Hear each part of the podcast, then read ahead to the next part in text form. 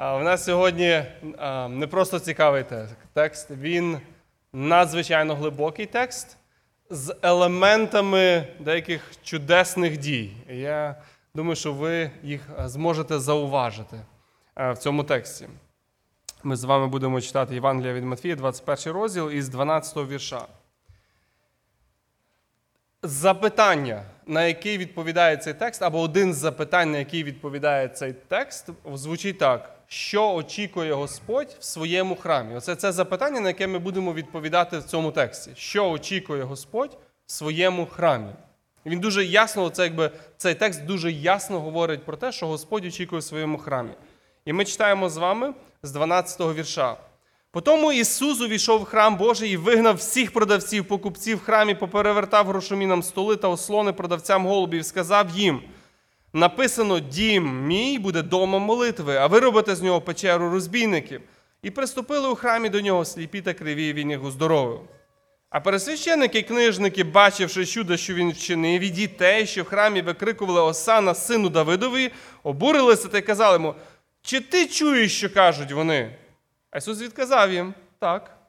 Чи ж ви не читали ніколи Ісус немовлят і тих, що суть учинив тих хвалу? І, покинувши їх, він вийшов за місто у Віфанію і там ніч перебув. Оце я я повторюю це запитання, яким, на яке ми постійно будемо ставити до нашого тексту, що Бог очікує в своєму храмі. І наш текст показує, що Бог вимагає від свого храму і що Він бажає бачити в своєму храмі. Ну, звичайно, золотий вірш спочатку. Так? Золотий вірш. Наш сьогоднішній золотий вірш буде Псалом 92.5.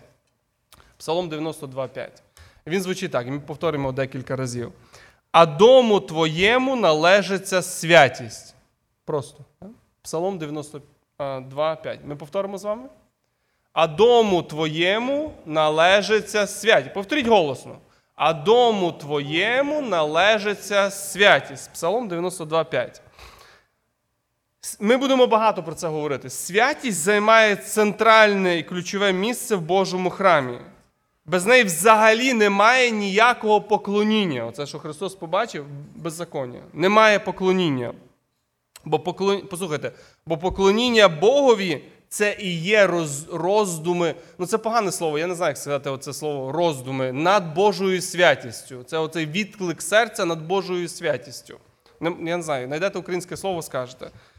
Пам'ятаєте, от шостий розділ Ісаї, навколо небесного престолу літають серафими, вони крилями своїми закривають обличчя, свої ноги, і вони щось постійно повторюють, правда? І вони повторюють: свят, свят, свят, Господь Савоот. Уся земля повна слави Його. Поклоніння Богові це і є роздуми над Божою святістю. Ви вловили оцей момент? Поклоніння Богові це є розуми, відклик до Божої святості. І Божому храму в першу чергу належить святість. І ми повернемося до цього до, до цього при розгляді нашого тексту. Що був за двір, звідки Христос повиганяв Києм, да? всіх продавців і грошомінів?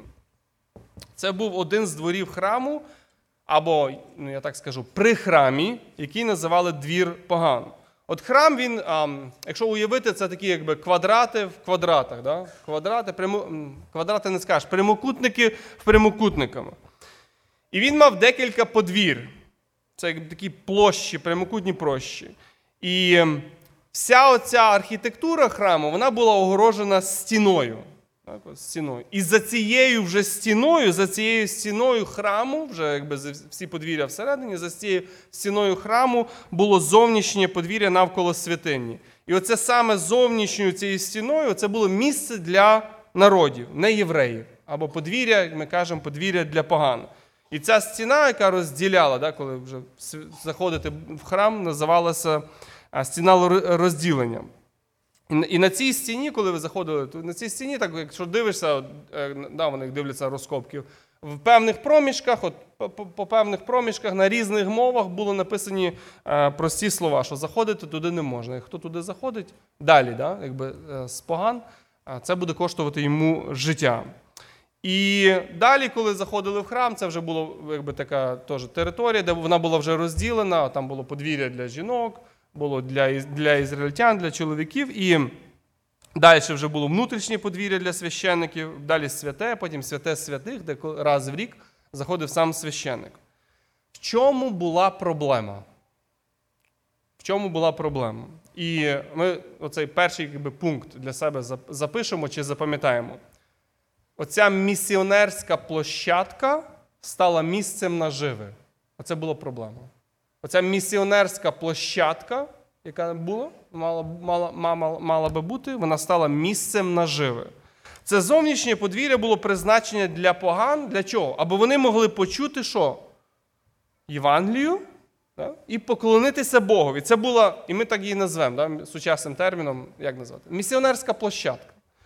Вона, оця площадка була для Божої благодаті. Це була площа, мала стати площею виконання місії Ізраїля, а саме поділитися Євангелією про істинного Бога Ізраїля з усіма народами. Це була їхня місія, яку на них поклав Бог. На свята до Єрусалиму збиралася маса народу. Ми вже чули, там приблизно 2 мільйони поклонників. Звичайно, не кожен з них, а мабуть, багато з них не приводили з собою жертви. Тому я думаю, не знаю, тому може виникла ідея, що потрібно забезпечити, знаєте, подорожніх необхідними жертвами. Ну, без користі в євреїв ідеї майже не виникають. Я от про це теж думаю, що спочатку десь прибуток в когось мількнув, а потім вже ця ідея. І замітьте, коли про те, коли Ісус Він входить в храм, все було, все було мало так зроблено, аби ви прийшли, могли поклонитися Богові. Але ви могли принести в жертву тільки ту овечку або того голуба в жертву, яких продавали в храмі. Оце якби був момент. Ви могли тільки це зробити. Інші жертви, які ви приводили з собою, е, ну, вони не були завірені священниками, і, звичайно, вони не приймалися або дуже тяжко приймалися. І не тільки це. А ще була цікава річ, яку вони зробили, що ви могли купляти тільки за гроші, міняти гроші, які, дають, які, ви, получаєте, які ви маєте в храмі. І ви знаєте, що курс регулюється ким? Священниками. І гроші навіть не всі приймали, а тільки ті, які з тиру привозили, бо в самих монетах було більше срібла. Ну, знаєте, це як в аеропорті приблизно. Да? Ти, ти заходиш, ти, ти знаєш, що курс безмежно несправедливий, але ти нічого не можеш зробити. Ти мусиш, мусиш купувати. Да? І от зі всього цього обороту грошей духовне керівництво мало величезні прибутки. Фактично, що сталося? Фактично, вони з цього, е, ця вся свита вони зробили з храму да, або з цього двору печатний станок грошей. Оце що вони зробили. Мало того, що вони, дивіться, що вони занечистили храм продажею. Ця продажа була вже несправедливою. Вони неправильно вели, навіть якщо скажемо, бізнес не можна було, то вони і бізнес неправильно вели, бо вони здирали просто гроші. Це була несправедливість у несправедливості, або беззаконня в беззаконні. І от питання, знаєте, які ми для себе ставимо теж. Взагалі Біблія говорить про наше провадження бізнесу. Да? Вона дуже багато про, це говорить. Як ми маємо вести. Ну, Христа реакція, ми читаємо, була дуже негативна. Ну, надзвичайно негативна реакція. Просто така, якби геть негативна реакція. Він входить в храм, і що він бачить? Він бачить, що ця місіонерська площадка стала місцем наживи. Місце поклоніння для інших народів, воно заблоковане для поклоніння. Да? Святість Божа, яку вони мали побачити в храмі, да? Оце святість Божа, яку вони мали побачити в храмі, вона закрита зеленими банкнотами. Оце, що, вони там, що він там побачив. І серед цього шуму, фінансових схем неможливо почути голос Божої благодаті. Неможливо споглядати Божу святість. Просто неможливо. І реакція Христа надзвичайно негативна і рішуча на такі вчинки, на такі дії. Хотів вас запитати, які ваші роздуми, чому реакція Христа ну, надзвичайно негативна? Ну просто фізична сила. Він взяв кия і давай всіх виганяти. Чому? Переступили всі границі. Ще. Чому от він приходить в дім свій, і він бачить, він це бачить, і його реакція просто дуже-дуже дуже негативна. Чому? Ідолопоклонство грошам, да, оце вони почали, ідолопоклонство грошам, да. Ще. Ревність, да, він, це його ревність до до Божого дому. Да? Це як він, він в Івана говорить. Ще? Як ви думаєте? Негативна, дуже реакція негативна Христа на це.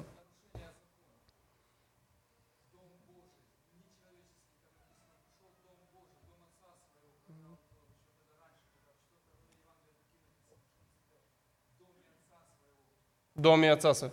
Тут трошки інакше написано. Замітьте, що тут трошки інакше написано. Заміт... Можна от пом'якше, ні, ну демократичніше, можна домовитись, провести дискусію. чи як? Ми читаємо про Матфія, да? Матфія, оце Івангелію, що цар він приходить до Ізраїля. І цар зараз приходить в свій храм. І замітьте, він заявляє права на свій храм. І він не каже дім мого отця, як він каже в іншому місці в Івана. В цей раз він каже: Дім мій. Він заявляє своє право на це місце. Він заявляє своє право на це на це, на це місце. В іншому місці в Йоанна, другому розділі, якщо тільки що Юра задав, він там сказано: не робіть з дому отця мого дому торгового. В нашому випадку Христос каже, що цей храм належить йому. І слова, які сказав колись Ісаїя, вони належать Христу насправді. Він власник дому Божого, він власник храму, він Єгова, що сказав слова ці. І коли Христос заходить в храм, Він зустрічається з просто з кричущим занечищенням храму і приниженням Божої святості. Оце якби такий загальний, ми дійдемо до деталей, але загальне. Храм це місце або це присутності, місце присутності Божої святості. Що Бог очікує в своєму храмі? Оце перший момент. Що Бог очікує в своєму храмі? Він очікує побачити святість. Це, що він очікує побачити. В храмі Божому Бог очікує побачити святість. І замітьте, я хотів це замітити для вас, для себе, що чи ми говоримо про старозаповітній храм, чи ми говоримо про наше тіло як храм Духа Святого, чи ми говоримо про церкву, що Бог очікує все одно є один і той самий принцип. Він приходить туди, він очікує побачити святість. Він очікує побачити святість в храмі цьому. Він очікує побачити святість в нашому храмі нашого тіла.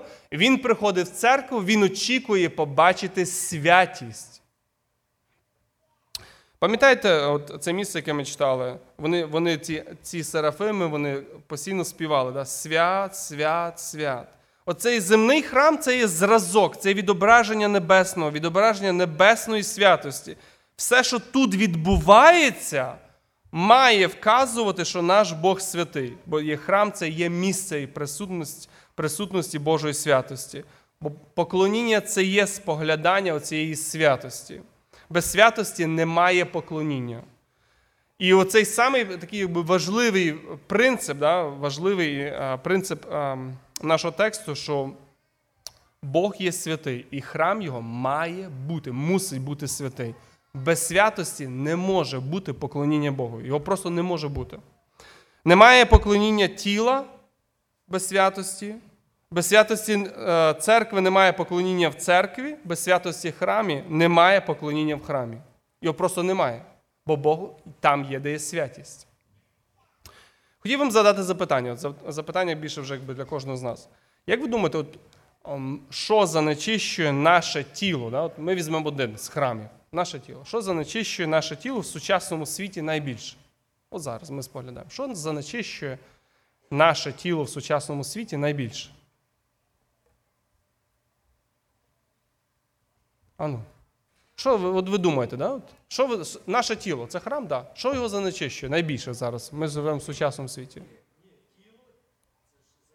За тіло. Ми зараз кажемо за тіло. Я взяв один якби, тіло, наш храм. Да? Храм нашого тіла. Що занечищує найбільше? Да. Що ви думаєте? Різні гріхи пожадливості. Окей. Ще? Що занечищує тіло найбільше? Ми всі святі. Гордість. Ще.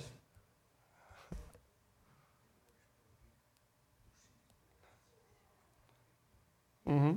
Тіло, тіло.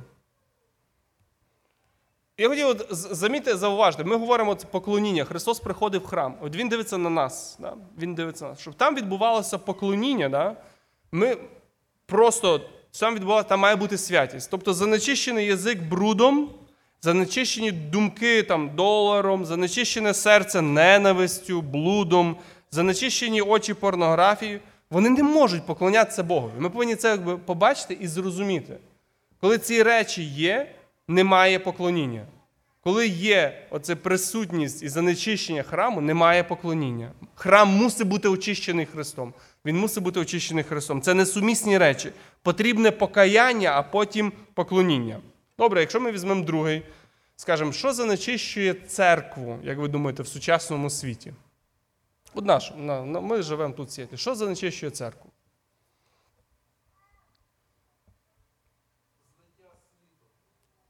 Це дуже загально. Злиття світом. Добре. Ще. Кажіть, от ви роздумуєте, кажіть, що, що ви думаєте? Що ви, ви, ви бачите, от, які є оці прояви гріха? Да? Коли ми дивимося на цей текст, Кажіть. в центр святість поставив. А Христос пише: ви зробили печеру розбійників. По-англійськи den of. Да. Занечищує в церкві також як в храмі, коли ми обдираємо один одного. Сьогодні в церквях популярно своїх членів обдирати просто до сорочки. Кожна проповідь, щоб вибивати побільше грошей. На літають. І коли Тоже ми так робимо, коли в церкві все крім грошей, ми теж стаємо як, як той. Все напродаються. Все на продажі в церквях. От приїжджаєш на конференцію тут в Америці. Спочатку величезний зал заповнений всякими сортами книжок. І книжки там в 10 разів дорожче, ніж в книжному магазині. Оце я зразу, що я не їжджу на американську конференції, бо мені хочеться там, як Христос, взяти біч і все то перекидати всі ті книжки зверху до ето. Тому що це те саме обдирання людей. Обдирання. І Христос каже, ви ж обдираєте людей. Бідні, язичники всі прийшли, а ви просто як розбійники рекет устроїли. Плати, плати, плати. Понімаєте? От я так бачу. Ще ваші думки, от ми, ми думаємо. Кажіть.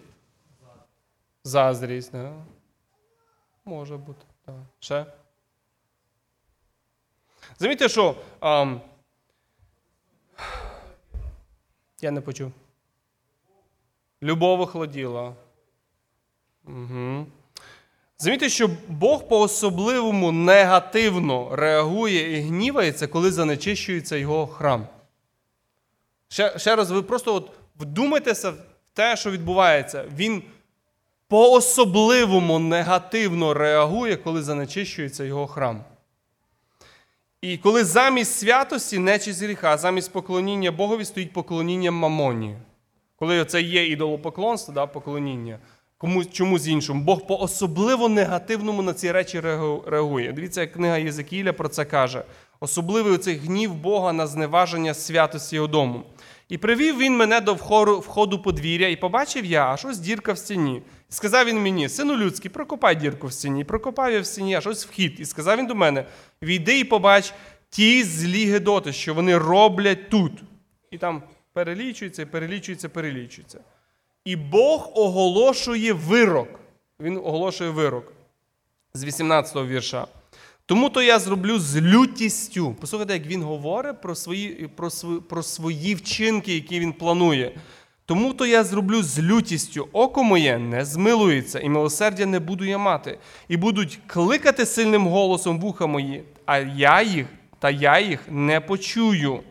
І він кликнув уші мої сильним голосом, кажучи: наближте карателів до міста. І кожен нехай має свої міста, нехай, і кожен нехай має в своїй руці нищівні знаряддя. Оцей момент, якби, ми бачимо, у Бога є ця особлива заздрість, да? в хорошому значенні, до свого храму, до того, що там відбувається. І коли він бачить занечищення храму, він по-особливому на це реагує.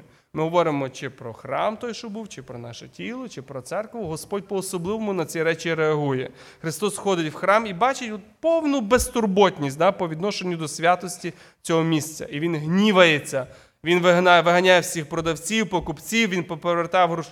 грошомінам столи, ослони, продавцям голубів.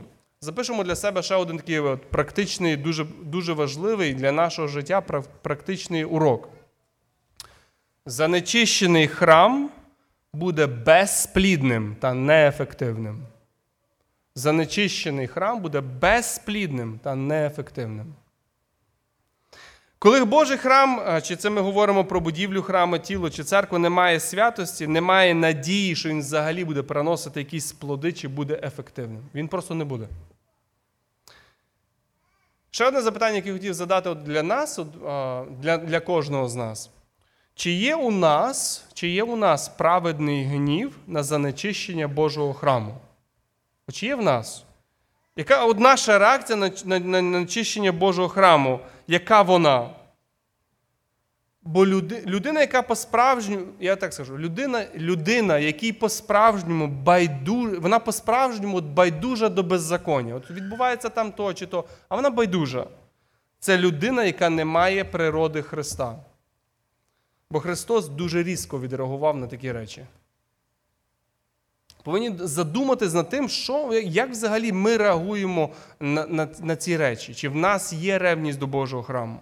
Чи в нас є оця природа Христа, яка реагує на, на ці речі? Далі, що Бог очікує в своєму храмі? Ми відповідаємо на це запитання. І другий момент, що Бог очікує в своєму храмі, це авторитет Писання. Авторитет Писання. І сказав їм, і послухайте, як він їм каже: написано, так? Дивіться, як він почав свою мову. Написано. Дім мій буде домом молитви. Коли він аргументує свої дії, він цитує пророка Ісаї 56 розділ, де написані такі слова, да? бо дім мій буде названий домом молитви для всіх народів. Христос аргументує свої дії чим? Авторитетом Писання, правда? Чому храм має бути місцем молитви? Чому? Бо так говорить Писання. Авторитет Божого Слова стверджує, що храм це місце молитви і поклоніння Богові. Авторитет Божого Слова придає храму саме оцей статус, який він має бути. Дім Божий є домом молитви, бо так говорить Боже Слово. Яка проблема фарисеїв, всіх цих людей, які там є, і духовного керівництва того часу? Вони зневажають цей авторитет. Правда? Що вони зараз роблять? Вони знають ці слова, і вони їх просто зневажають, кидають геть під коврик. Вони відкинули авторитет Писання. Писання каже, дім Божий це дім молитви. Проте священники відкидаються, вони не звертають увагу на вимоги Писання. Вони не піклуються, аби було так, як говорить Боже Слово, аби поклоніння відбувалося так, як говорить Боже Слово. Аби в храмі було так, як говорить Боже Слово. Вони б мали прочитати цю вимогу до храму і попіклуватися про те, що було саме так, правда? Коли принижений авторитет слова, Бог реагує особливо негативно. Бог реагує на ці, на, на ці речі. У своєму храмі Христос бажає бачити авторитет слова. Істинне слово вони пильнуються в Божому храмі. Поклоніння в храмі будується згідно принципів і вимогів слова. Замітьте ще раз. Поклоніння в храмі, так, воно будується згідно Божого Слова, згідно прямих вказівок Божого Слова, або, як американці можуть сказати, прецеденту. Да? От ми бачимо, є такий прецедент. І ми так будуємо своє поклоніння. Чому воно має бути ось так, а не отак? А тому, що є такий прецедент. Да? Може, не є пряме, якби вказівка, але є прецедент. Отак воно було. Чому так, а не так? Тому що так говорить Боже Слово. Чому ми будуємо поклоніння саме ось так, а не та, а не по-іншому? Тому що так говорить Боже Слово. І коли ми починаємо щось собі видумувати, додавати, або знаючи Писання, починати по-іншому щось зміркувати, ми дратуємо Бога. Ми по-справжньому дратуємо Бога, тому що Бог хоче бачити в нас і в церкві, і серед нас авторитет Писання.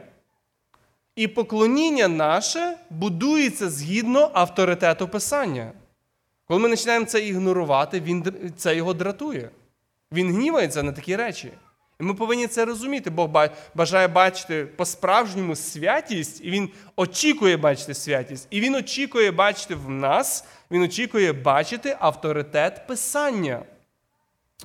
Що далі? Що Бог очікує в своєму храмі? Наступний момент, що Бог очікує в своєму храмі, він очікує спілкування з Богом і молитву. Так? Він очікує спілкування з Богом і молитву.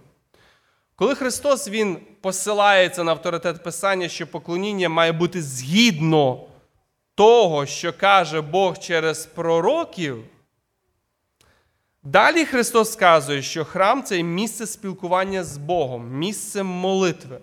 Ще раз повторюю, ви замітьте, що молитва навіть не хор, диригенти не знаю, а молитва займає центральне місце і мусить займати центральне місце. Вона не може бути викинена з поклоніння нашого Богові.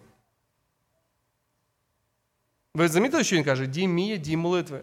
Саме оце спілкування Бога, з Богом займає одну з ключових позицій. Спілкування з Богом це серцевина того, чому ми взагалі приходимо в храм. Ми приходимо поспілкуватися з Богом, помолитися Богові. І все має слугувати тому, аби поклонник, який прийшов в храм, він міг помолитися в Богові, правда? Замітьте ще раз: хор, який співає, проповідник, який говорить, ми, які довгі чи короткі молитві, вони мають бути слугувати тому, щоб побуджувати молитву. Побуджувати молитву. Що має бути в- домі, в храмі, аби стимулювати молитву? Як ви думаєте? От ми зараз говоримо про нас. У нас не так багато молитви буває. Що ви думаєте, як ви думаєте, що має бути в, хра... в домі? В домі молитви, скажімо, в домі молитви, щоб, аби стимулювати молитву? Будь ласка.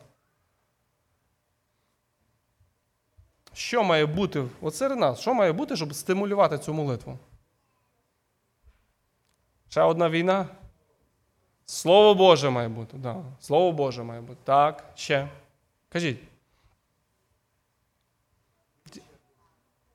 Має величие Боже, да? тобто відкриватися Господь ще.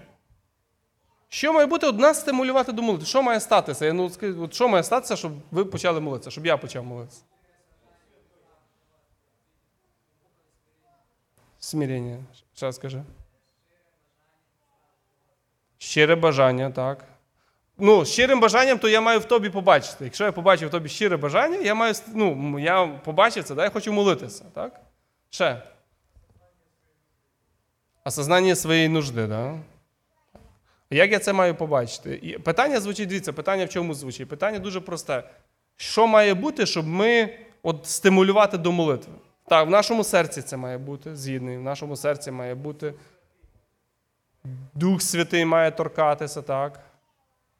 Ще. Що має бути серед нас? Що має бути статися серед нас, щоб ми почали молитися? Усвідомлення свого гріха. Да. Воно заставляє, стимулює нас да. до покаяння, до роздумів над Божим милосердям. Ще. Що от має бути серед нас? Ну. Розуміння залежності від Бога, так. Абсолютної залежності, так. Да.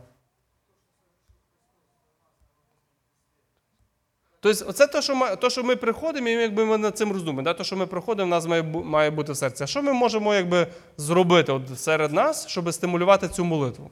Як ви думаєте? От серед нас, щоб інші це побачили, щоб інші захотіли молитися. Що ми можемо зробити? Ну, нічого не можемо зробити. Чи можемо що зробити? Саша сьогодні проповідав про добрі діла. Ну, що можемо зробити, щоб, було, щоб була стимуляція до молитви? Любов проявляти. Ще. Ще.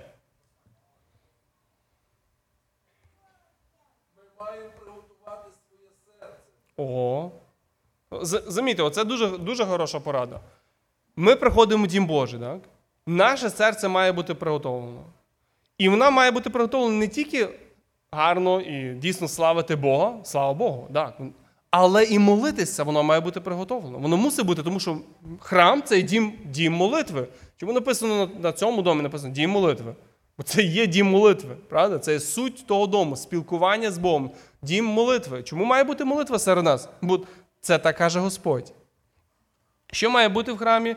Ну, я не знаю, має бути атмосфера, да? направлена на те, аби поклонник міг поклонитися Богові в молитві. І оцей шум, а, ну, в них в храмі, ну ніяк він не сприяв на того, щоб людина могла помолитися. Ну ніяк. Да? От. Якщо ви подивитеся на цей базар, да, ви, ви знаєте, ви з України, да, базар, Калинівський ринок, хто знає, там відвідав. Да, то як ви можете там помолитися? Та ніяк ти не можеш помолитися, правда? Бо стільки шуму і гаму. А там взагалі кожен ще кричить і викрикує і все, і все це. В Турції хто був, то ми на базарі був. Да? Кожен тебе ще за руку тягне, щоб ти щось там купив, що додатково чається. Ти не можеш помолитися. Замітьте, атмосфера храму мусить бути направлена на те, аби поклонник міг помолитися. Поклонник дивився навкруги, от він прийшов туди. І що він бачив? Він ж ну, людина розумна, правда? І що він бачить? Він бачить фінансові схеми, да? В прямому змісті обдираловку народу через перепродаж і обмін грошей. Людина ж це розуміє, яка приходить? Звісно, що розуміє.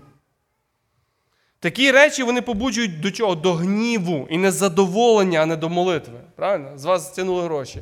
Що ви будете? Ви будете незадоволені. Як ви будете молитися?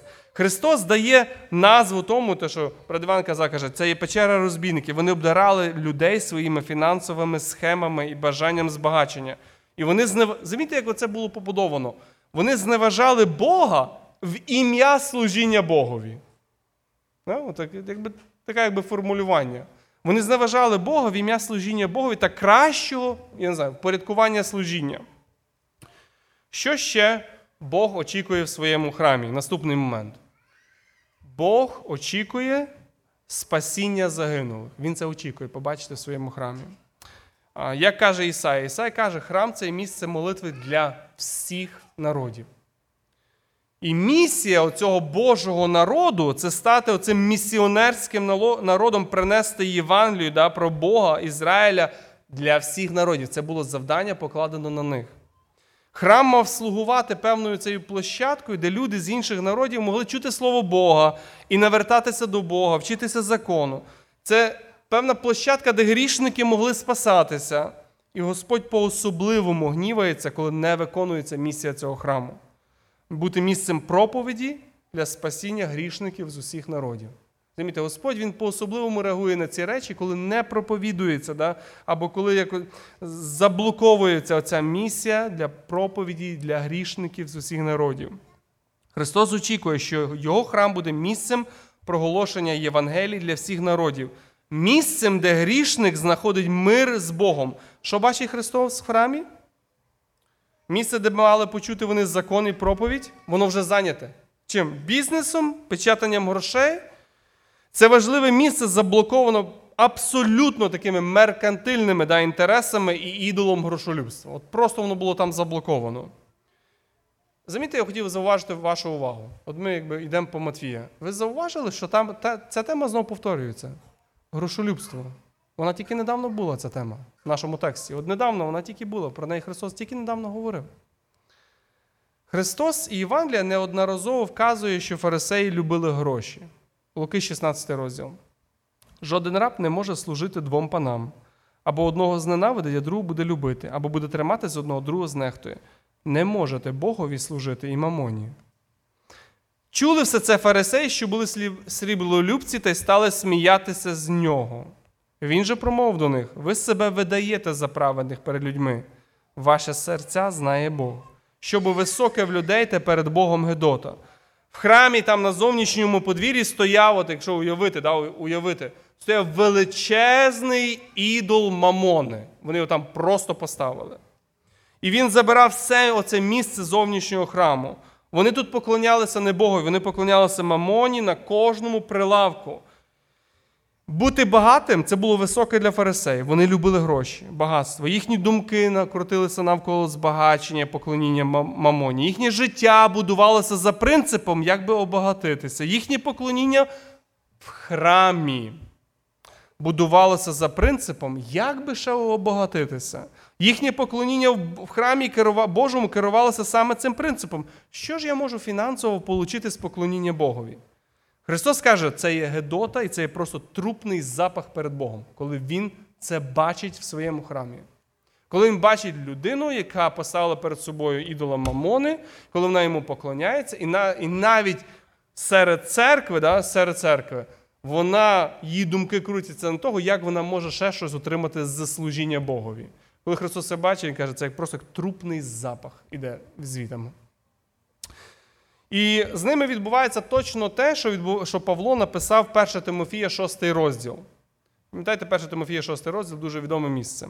А ті, що хочуть, що хочуть багатіти, бо а ті, хто хоче багатіти, впадають в спокуси, в сітку, в численні, нерозумні, шкідливі пожадливості, що тручають людей на загладу і загибель. Це те, що відбулося з ними. Вони загинули.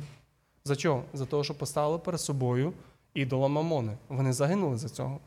Бо корінь цього лихого грошолюбства, якому віддавшись, дехто відбилися від віри, точно як з ними, і поклали на себе великі страждання. І ми знову замітьте, що і в Матвії Христос знову повторює ту саму тему. Небезпека багатства, яку ми щойно тільки читали в історії про кого? Про багатого юнака. Ця тема знову піднімається. Фарисеї любили гроші, і здобутку грошей вони підпорядкували служіння і поклоніння в храмі. Христос особливо негативно реагує на це. Він бере меча і очищає храм від мамони. Це було очищення храму від ідола, який вони там собі поставили.